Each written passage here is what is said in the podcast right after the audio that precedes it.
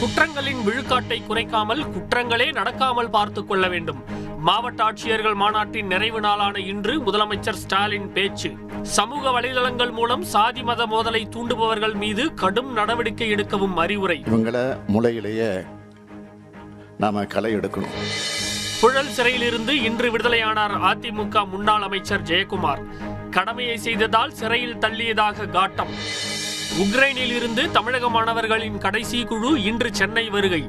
நேரில் சென்று பூங்கொத்து கொடுத்து வரவேற்றார் முதலமைச்சர் ஸ்டாலின். எல்லாரும் உங்கள் மூலியமாக எங்கள் எங்கள் கூட ரொம்ப டச்சில் இருந்தாங்க.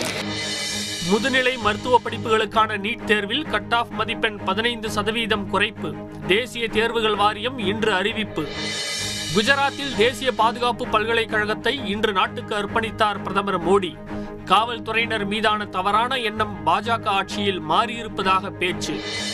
உக்ரைனின் மரியபோல் நகரில் மசூதி மீது ரஷ்ய படைகள் இன்று தாக்குதல். போரில் இதுவரை எழுபத்தி ஒன்பது குழந்தைகள் உயிரிழந்ததாக உக்ரைன் அதிர்ச்சி தகவல்.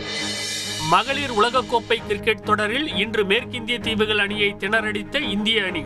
நூற்றி ஐம்பத்தைந்து ரன்கள் வித்தியாசத்தில் இந்தியா அபார வெற்றி. புதிய உலக சாதனை படைத்தார் இந்திய வீராங்கனை ஜூலான் கோஸ்வாமி.